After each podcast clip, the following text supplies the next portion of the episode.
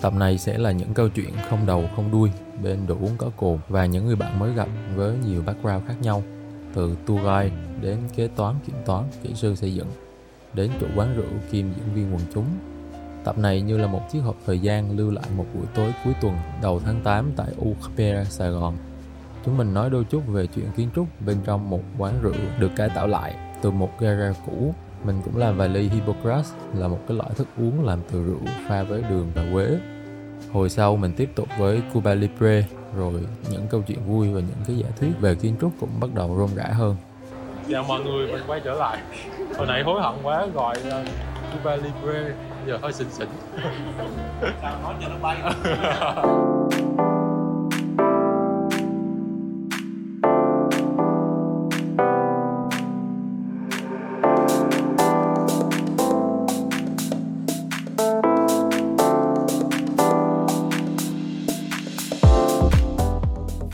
anh chị và các bạn đến với tập 17 của podcast Giải thuyết kiến trúc. Giới thiệu vắn tắt một chút cho các bạn nào lần đầu biết đến kênh podcast Giải thuyết kiến trúc mình là Đạt, hiện đang là kiến trúc sư, blogger về kiến trúc và là cộng tác viên cho một tạp chí kiến trúc trong nước.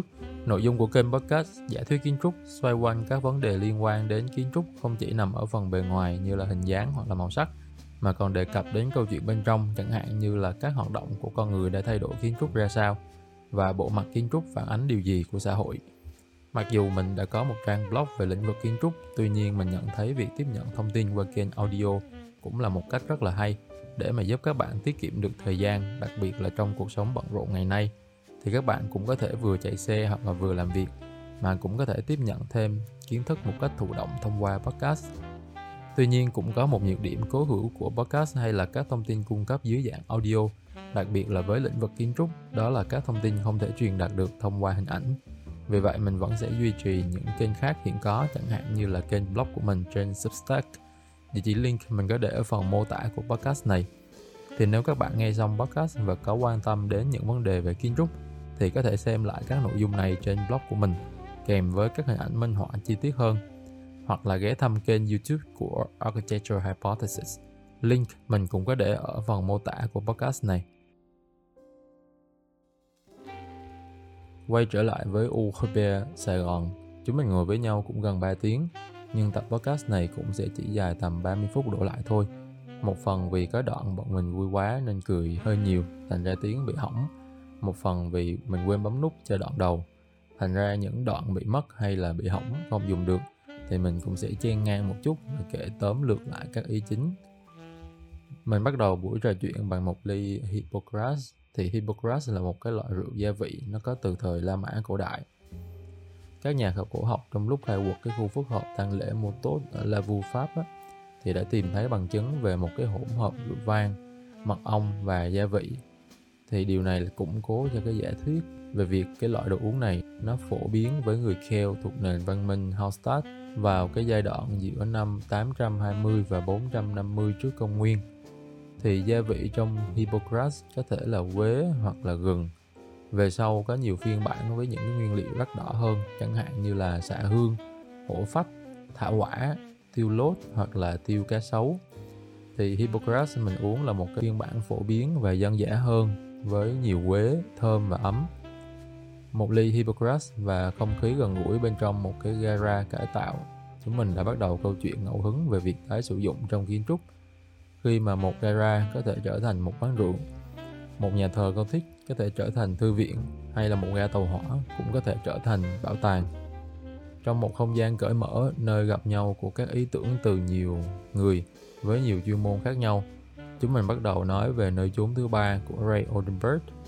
Và mình cao hứng một chút với câu chuyện về cuộc chiến giữa nhà báo Jane Jacobs và kiến trúc sư Robert Moses thì những mặt phố xinh đẹp và lãng mạn của khu Greenwich Village có thể coi là thành tựu của Jane Jacobs và những người dân khi mà họ đã bảo vệ được sự đa dạng trong đời sống đô thị trước cái thô bạo của quy hoạch theo chủ nghĩa hiện đại. Lee Hippocrates, nó đã bắt đầu những câu chuyện ngẫu hứng đó và mọi ý tưởng nó cứ tiếp tục tuôn ra. Chúng mình trò chuyện trong khoảng hơn một tiếng, nhưng tiếc là cái phần đầu này thì mình quên ghi âm. Và những câu chuyện không đầu không đuôi về kiến trúc và đô thị bên những ly cocktail cứ tiếp tục tiếp diễn cho đến khi Cuba Libre tới tay mình và ghi âm đã được. Thì hồi nãy mình đang nói về bờ đông bờ tây rồi tới bến nhà rồng bây giờ mình đi tiếp cái con đường đó mình sẽ đi vòng dưới cầu khánh hội. Mình sẽ đi qua tới chỗ khu vực cầu móng. Cái cầu móng á nó là công trình còn lại duy nhất của Eiffel thiết kế tại Sài Gòn. Ờ, người ta ít khi tới cái cầu này ít khi nói về cái cầu này mà thường bị lầm tưởng là Eiffel thiết kế bưu điện thành phố. Cái cấu trúc thép này á nó là cái cấu trúc thì đoạn này chúng mình đang nói về cầu móng ở quận 1 Sài Gòn. Thì giai thoại về việc Eiffel thiết kế bưu điện Sài Gòn thì chúng ta đã nghe nhiều rồi. Tuy nhiên, theo Tim Darling, nhà nghiên cứu lịch sử, thì cầu móng mới thực sự là công trình được thiết kế bởi công ty của Eiffel. Các bạn cũng có thể xem lại chi tiết hơn trên trang của bác Tim Darling. Mình có để link trong phần mô tả của podcast này. Thì đoạn này chúng mình có liên tưởng và bắt qua câu chuyện của The Iron Bridge bắc qua sông Severn ở Shropshire, Anh và là cây cầu biểu tượng của cuộc cách mạng công nghiệp. thì hồi nãy có một cái quyển sách của đâu bắt rồi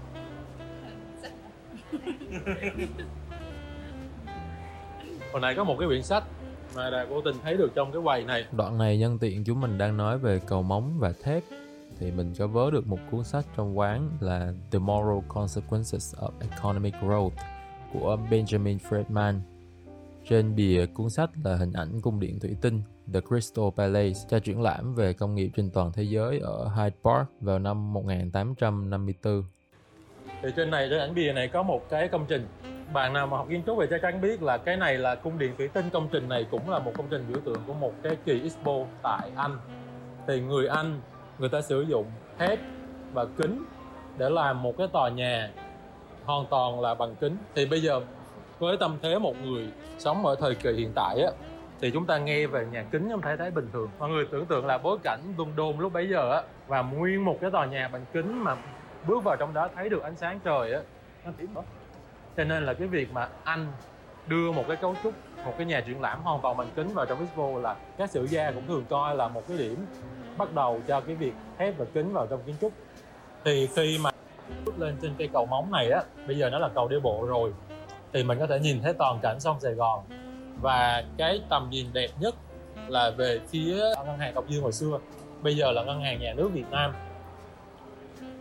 Thì cái công trình này á dạ thì cái công trình này á, nếu mà nhìn hết tất cả những công trình thời kỳ pháp thuộc của Sài Gòn, thì công trình này cực kỳ Đoạn này chúng mình đang nói về kiến trúc của tòa nhà ngân hàng nhà nước chi nhánh thành phố Hồ Chí Minh trên đường Võ Văn Kiệt. Mình có kể lại một thông tin trong cuốn sách Sài Gòn Modernist của tác giả Thierry de Fonse về công trình này. kiến trúc sư ờ, Felix Duman thì ông này là một kiến trúc sư được enes Ebrard đề xuất giới thiệu cho chính quyền Đông Dương. Và ông ờ, Duman này ở bên Paris. Ông chưa từng tới Đông Dương. Thì ông lấy cảm hứng từ các nước Đông Dương và ông xem những cái bưu ảnh về Đông Dương. Và khi đó xem về Đông Dương mọi người sẽ thấy gì? Cambodia, những kiến trúc vùng Nam Á đền Angkor Wat những con rắn Naga. Ông đưa vào trong tác phẩm của mình ờ, một bản sắc, kiến trúc bản sắc Đông Dương. Và ông không hề biết là trong cái nước Đông Dương đó lại có một nước Đồng Văn. Và ông fail cái đồ án tiếp theo của chi nhánh ngân hàng Đông Dương ở Hà Nội. Sau này được giao lại cho Chauvet là người thiết kế lại cái mặt đứng facade của ngân hàng Đông Dương ở Hà Nội. Thì đoạn này chúng mình nói về thiết kế của George Trover cho ngân hàng Đông Dương tại Hà Nội. Thì khác với Felix Dumay, Thove đề xuất một cái phương án nhẹ nhàng và hiện đại hơn. Đồng thời ông cũng đưa vào các họa tiết trang trí kiểu Á Đông trong các công trình kiến trúc cổ truyền Việt Nam thay vì một cảm hứng Đông Dương mơ hồ theo văn hóa Khmer như Felix Dumas. Sau đó chúng mình cũng lan man qua Art Deco và nói về kiến trúc sư Auguste Perret lần đầu làm ra các công trình bê tông cốt thép mà cái vật liệu này thì sau đó được một kiến trúc sư trẻ trong xưởng của ông dùng để thay đổi kiến trúc thế giới. Và người kiến trúc sư trẻ trong xưởng của Perret chính là Le Corbusier. câu chuyện của đô thị khi mà chính cái anh chị đi trên đường phố á ví dụ đi ở Hà Nội đi Hà Nội cũng vậy. Sau đó chúng mình lan man qua câu chuyện về độ lớn của những khuôn đất trong thành phố. Đi uh, phía bắc hồ gươm đi vào khu phố cổ sẽ có cảm giác khác mà đi vào phía nam bờ hồ đường trần đảo đạo thì nó cảm giác khác. Cái cảm giác, đó nó nằm ở cái khoảng cách giữa cái cái khoảng rộng của các ngôi nhà trên con phố. Trên phố cổ thấy ngôi nhà rất là nhỏ rất là hẹp. Nhưng mà anh chị đi qua bên phía nam bờ hồ á những ngôi nhà rất là lớn những cái hàng rào rất là dài anh chị đi trên đường đó anh cảm, cảm giác rất là khác. Thì nó chính cái hình khuôn đất đó nó cũng kể cho mình cái lịch sử của thành phố. Thì ở phía bắc của hồ gươm thì là khu người việt khu kẻ chợ của thành tân long hồi xưa. Thì người pháp tới đó, người pháp không tác động nhiều vào khu đó. Những cái nhà buôn bán lúc đầu tới, người ta giành được miếng đất đó, người ta bán hàng. Rồi, bên cạnh cũng có ông tới bán. Thì ông này muốn mở rộng ra cũng không lấn qua bên sau ông, bên cạnh được. Người ta mở về phía sau, nhà cực kỳ dài khu phố cổ mặt tiền cực kỳ nhỏ. Nhưng mà qua tới phía nam bờ hồ là khu cho pháp. Người ta bắt đầu xây villa cho nhà giàu người pháp, nhà giàu người việt thì lúc đó cái bộ mặt thành phố nó khác. Cho nên đi trên đường, thấy khuôn đất nhỏ, khuôn đất to, thì nhiều khi nó là một cái câu chuyện lịch sử của thành phố luôn. Giống như ở sài gòn cũng vậy. Anh chị đi trên đường lê duẩn, những khuôn đất rất là to. Nó là cơ quan hành chính đầu tiên của pháp dinh norodom ở cuối đường. Rồi cái tòa nhà tiền thuộc địa đầu tiên, tổng lãnh sự quán, bây giờ của người pháp ở pháp, cũng ở đường lê duẩn. Các cái plot đất ở đó rất là to. Nhưng mà anh chị bước qua cái khu vực hồ con rùa lót đất vẫn còn to nhưng mà bước qua những cái khu như chợ bến thành nó nhỏ lại nhỏ lại, nhỏ lại. thì chính những cái kích thước đất nó nó cũng là cái trầm tích câu chuyện của thành phố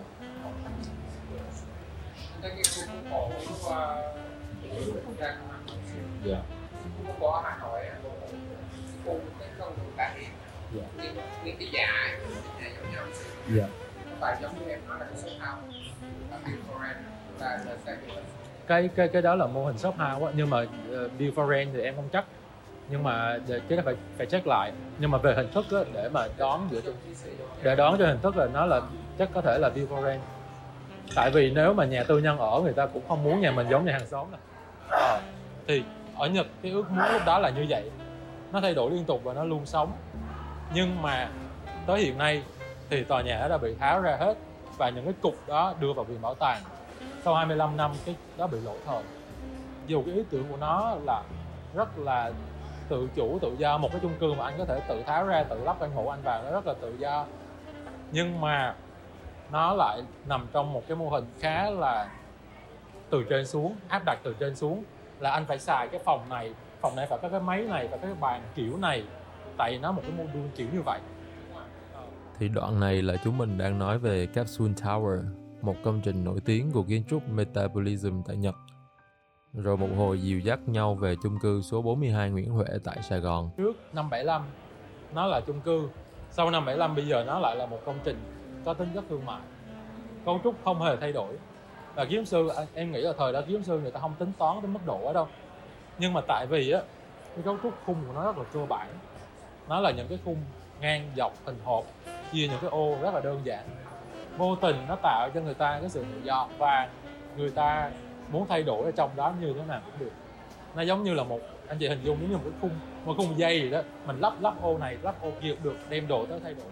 Thì câu chuyện kết thúc buổi tối cuối tuần của chúng mình ở UKP, Sài Gòn là về kiến trúc chủ nghĩa hiện đại. Chúng mình cũng nói về những câu chuyện xung quanh việc dịch và hiểu đính một cuốn sách về kiến trúc chủ nghĩa hiện đại tại miền Nam Việt Nam của bác Mel Senk mà mình có tham gia một khâu trong bản tiếng Việt.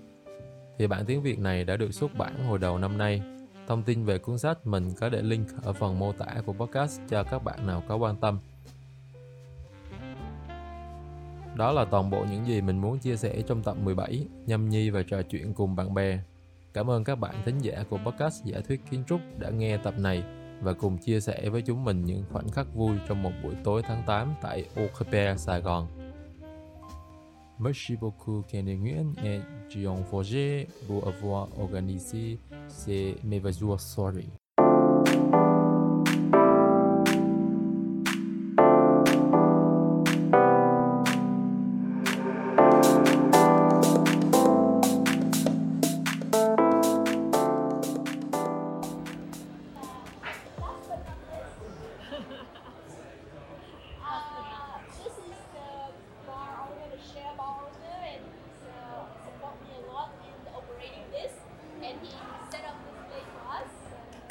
Thank you so much.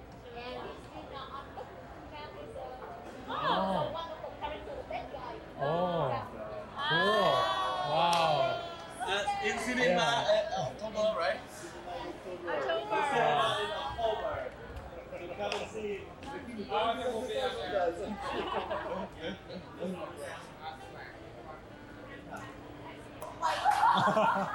Come on, don't.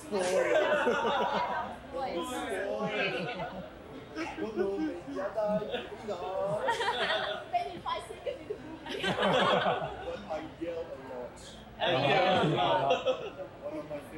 Indeed. Indeed.